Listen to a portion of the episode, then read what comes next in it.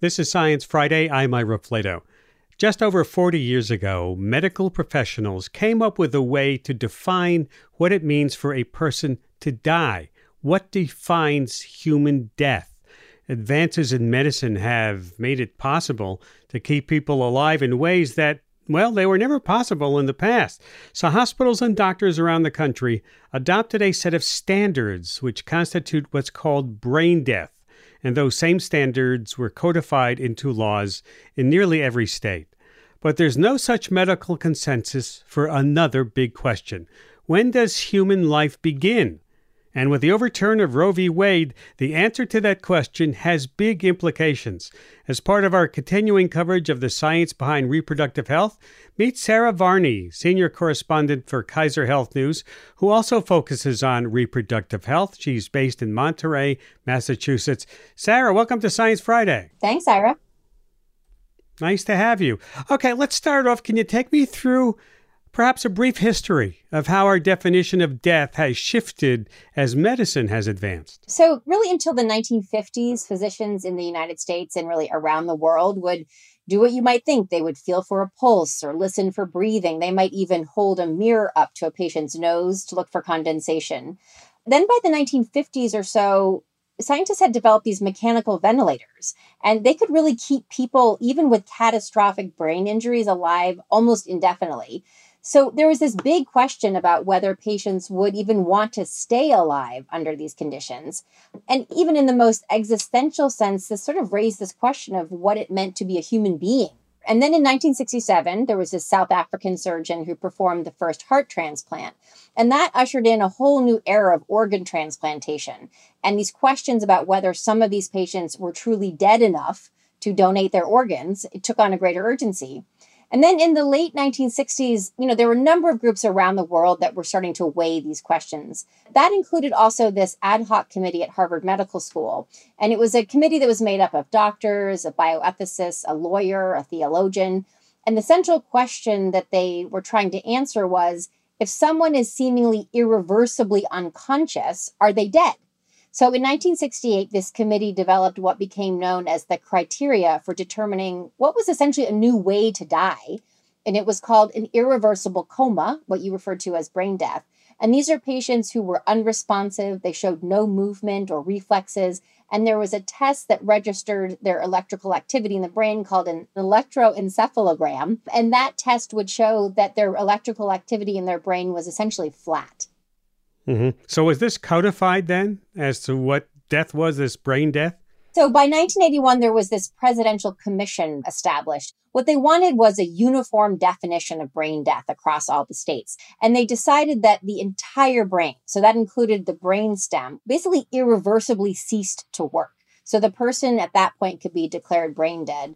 And so the committee reached this conclusion after it had studied it intensely with medical professionals and experts, right? That's right. I mean, they had neuroscientists, they had bioethicists, and they spent months and months and months and months debating this and essentially came to a medical definition of what it meant to be brain dead.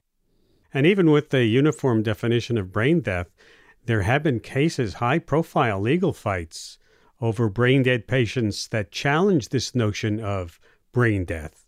And it's all been based on religious or moral and ethical grounds.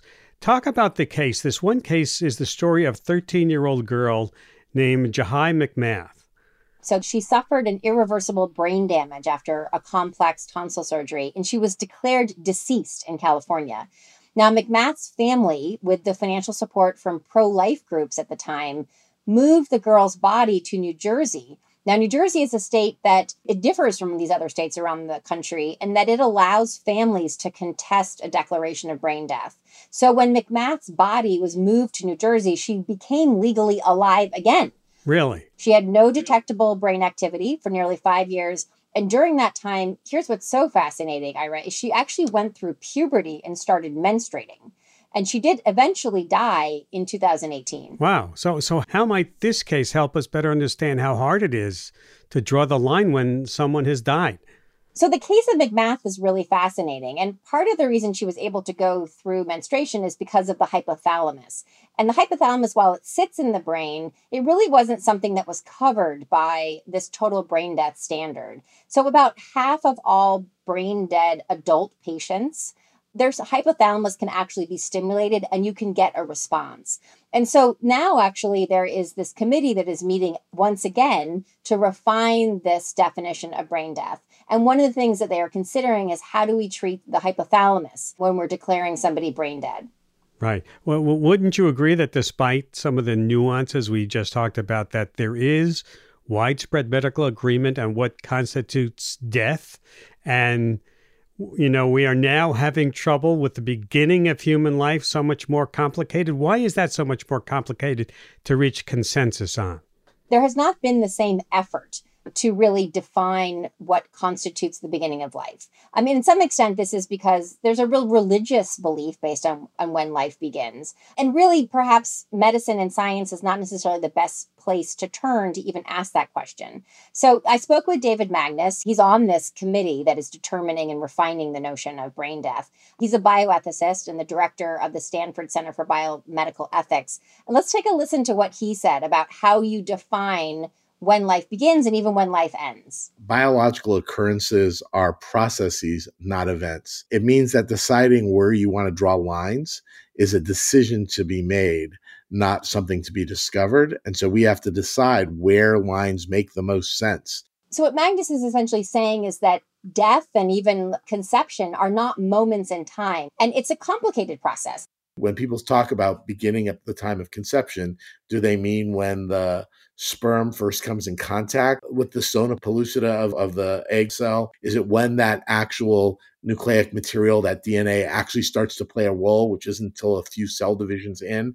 Somewhere in that process, we call that conception. You know, Magnus and some of the other bioethicists that I spoke to uh, in reporting this story would say that biology really suggests that conception is is just too early in the process to even consider that someone that a life is a person uh, let's hear David Magnus again. The fact that so many very early embryos are lost without women even knowing they're pregnant is informative and is relevant to figuring out where to draw the line.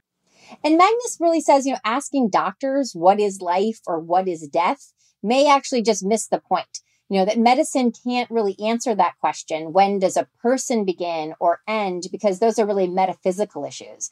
And this gets really interesting. There are people who study medical ethics including ben sarbey. He's a doctoral candidate at duke university's department of philosophy.